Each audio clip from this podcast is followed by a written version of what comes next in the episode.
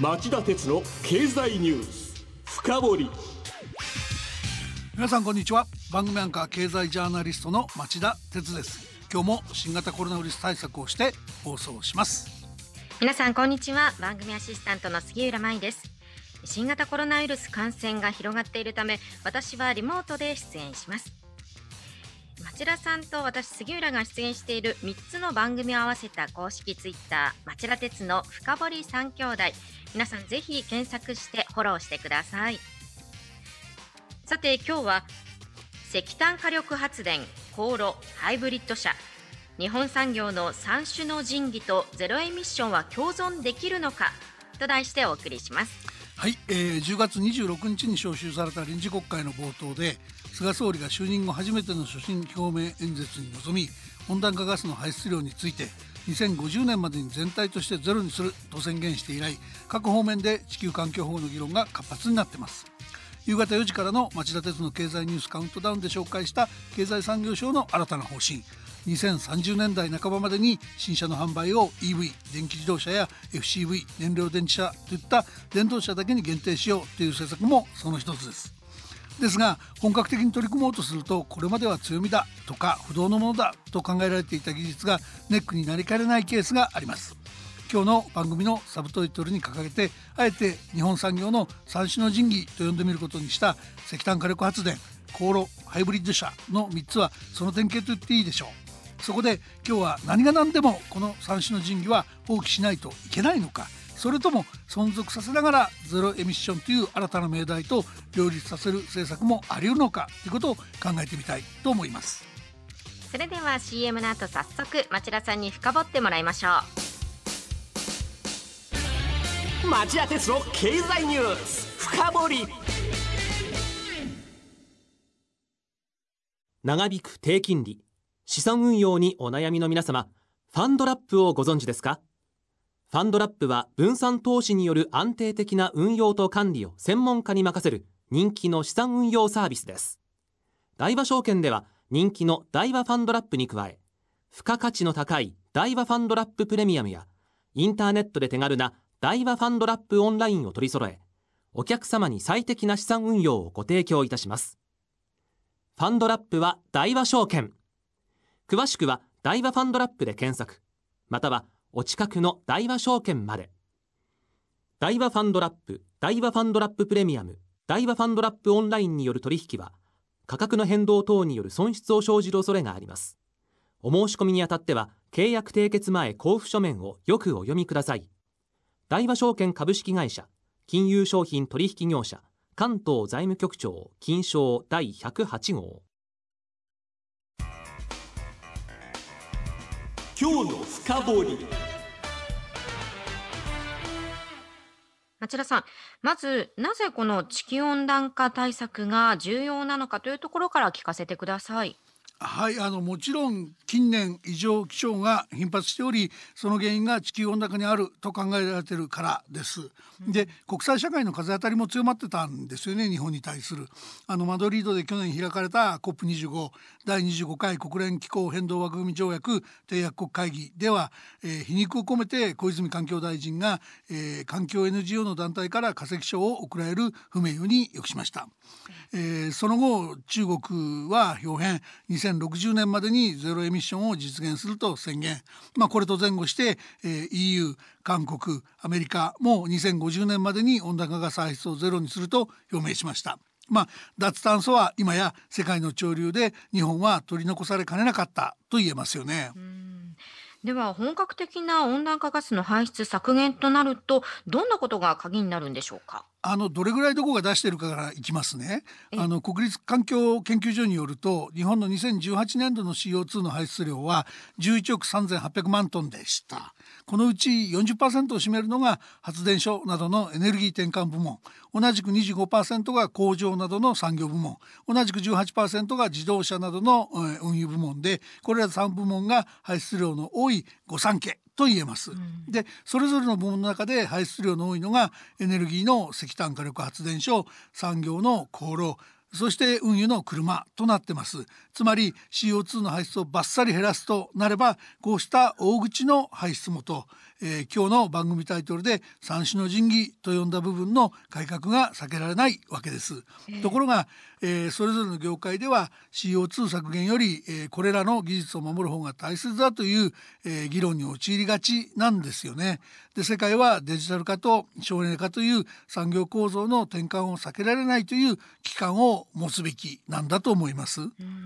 ではそれぞれの状況を聞かせてください。はいあの総理の所信表明を受けて経済産業省も電力や車の見直しを掲げましたんで、えこれから年度末あるいはまあ来年3月末にかけてですねあのいろんな対策を打ち出す企業や業界が出てくると思います。中でも最もアグレッシブなのが10月23日から2週にわたって兄弟番組の座談会に登場してくれた日本最大の火力発電会社ジェラだと思います。というのは僕の取材に経済産業省の最高幹部の一人が技術開発も含めてフロントランナーとして地球温暖化対策をリードしてほしいと目を細めてました。うん、そのジェラはどんな風にアグレッシブなんですか？あの大手の電力会社として初めて2050年までに事業活動全体を通じてゼロエミッションを実現するっていう長期目標だけじゃなく2030年までの中期目標も掲げて非効率な石炭火力発電所の全廃を打ち出しました。でスウェーデンのグレタ・トゥンベリさんのような環境活動家に目の敵にされている石炭火力発電所の効率化を打ち出すことで石炭火力発電を生かしながら電力の安定供給と CO2 の削減という2つの社会的使命を両立しようとしているわけです。まあ、ジェラは再生可能エネルギーの風力発電拡大にも全力を注ぐんですが風力発電は風任せ安定しないんでどうしても一定の石炭火力発電所がバックアップとして必要なんですだから過渡期を設けてその間は徹底的に手を打って CO2 の排出を極小化できる石炭火力発電所は存続させるという、まあ、現実的な選択をしたと言えると思いますね。でそのためにはアンモニアを石炭に混ぜて燃やす技術が切り札なんですがジェラはそのアンモニア調達にもしっかり目配りしているのが特色です。海外から買い付ける計画ですがアンモニアの製造段階で CO2 が出るのでこれを海外の油田に注入して石油の採掘に役立てる事業の支援にも取り組んでるんです。うん、の電力会社全体としてはどうなんですか？これまだオフレコで聞いてるんで会社の名前は言いませんけどゼロエミッションに踏み切らないと資金調達や採用が難しくなり会社の存亡にさえ関わってくるという強い危機感を持っている電力会社があります。この会社は石炭火力の存続のためにジェラとは別の方法石炭火力発電所から排出される CO2 の全量回収と地下埋設を進める考えのようです。でこれとは別にもともと原子力発電の割合が大きくてえー、石炭火力発電所の全廃はそれほど難しくないっていうような電力会社もあります。まあ、いずれにせよジェラが先頭ランナーとして舵切ったんで他の業界に比べれば電力業界は意識が高くて追随の動きが広がりそうな感じがしてます。なるほど。では製鉄会社の航路はどうでしょうか？ここは真逆で遅れてるんですよね。今週あのある大手鉄鋼会社を取材してきたんですが検討段階だ年度内に公表するを繰り返すばかりでした。ただ過去に公表している検討項目の進捗状況をいくと、まあ、3つあるんですけど航路からの CO2 排出を3割削減するプラン。さらに削減を上積みするプラン。そして全く CO2 を出さない航路を開発プランするプランの3つなんですけど現時点で多少なりとも実現の可能性があるのは3割減らすプランだけっていう感じでした。これじゃ足りないんですよね。でところがね上積みするプランについては水素が外部から十分に調達できるようになれば実用化できるというばかりでジェラのアンモニアのように自前でしっかり調達プラン調達するプランを準備してないんですよ。で航路から排出した CO2 を回出回収する必要もあるんですけどその CO2 を埋設する土地を国あたりが確保してくれないとできないという他人任せの議論も出てきて唖然としました。で極めつきは全く CO2 を出さない航路の開発なんですけど価格式の変化から理論上できるはずだという段階で、えー、つまり会社としてプラント開発などには着手してないってことなんですね。まあやる気ないっていうかお先真っ暗だなという印象が拭えませんでした。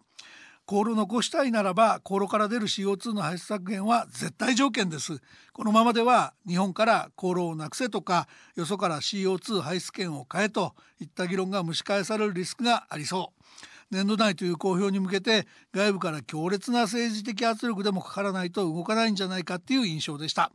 鉄鋼会社にはこういうところが多いと聞いてるのでかなり僕も心配してます確かにまあちょっと困った業界ですよね。では車はどうでしょうか？えー将来、まあ、今じゃなくて将来現状では電動車に含まれているハイブリッド車やプラグインハイブリッド車が大きな焦点になってくると思います。はい。今回産業あ経済産業省が打ち出したガソリンしか使わないような車の国内販売の、えー禁止時期は2030年代前半です。それまでは CO2 削減に役立つのでハイブリッド車やプラグインハイブリッド車の販売を認める余地はあります。しかし車の使用期間を10年から15年と仮定するとゼロエミッションを達成すべき2050年の10年から15年前にはゼロエミッションの車しか販売させるべきではないという考え方が主流になる可能性があります。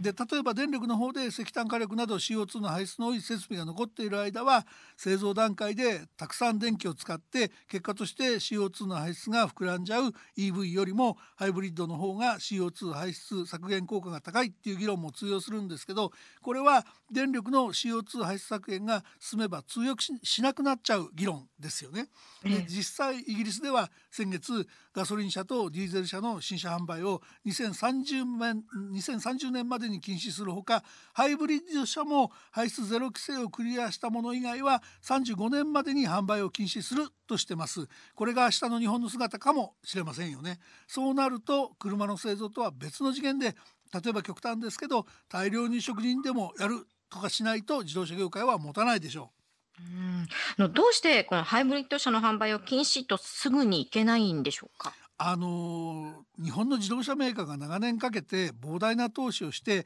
赤字続きでも我慢してやっと競争力のある商品に育て上げてきた過去があるんですね。なのでその技術を捨てて電気自動車に簡単にシフトしろとは言えない政府や経済産業省にそんな遠慮があります。あと、まあ、自動電気自動車はハイブリッド車のような高度な製造技術を必要としないので積み上げてきたノウハウが活かせないということもあるようです。しかしそんなこと言ってると世界の市場を中国勢に電気自動車で席巻されるようなことになりかねません。ここはハイブリッドはハイブリッドでも車のハイブリッドではなくて自動車の交通システム全体の、まあ、全自動運転とかの管理運用をコントロールするような業態への自動車メーカーの転換と合わせて車の完全自動化を促すようなハイブリッドな政策が必要なのかもしれませんね。なるほど。以上、今日の深掘りでした。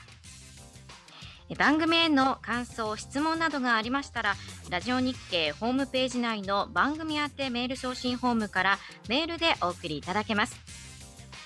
また、この番組はオンエアから1週間以内なら、ラジコのタイムフリー機能でお聞きいただけます。詳しくは番組ホームページをご覧ください。さて、持田さん、今晩11時からの町田鉄の経済リポート深掘りはどんなテーマでしょうか？はい今夜は短期経済予測新型コロナだけじゃない上振れ要因と下振れ要因と題して日本経済研究センターの稲葉圭一郎主任研究員に、えー先週に続いてインタビューするつもりですそれではこの後夜11時からの町田鉄の経済リポート深掘りで再びお耳にかかりましょう。さようさようなら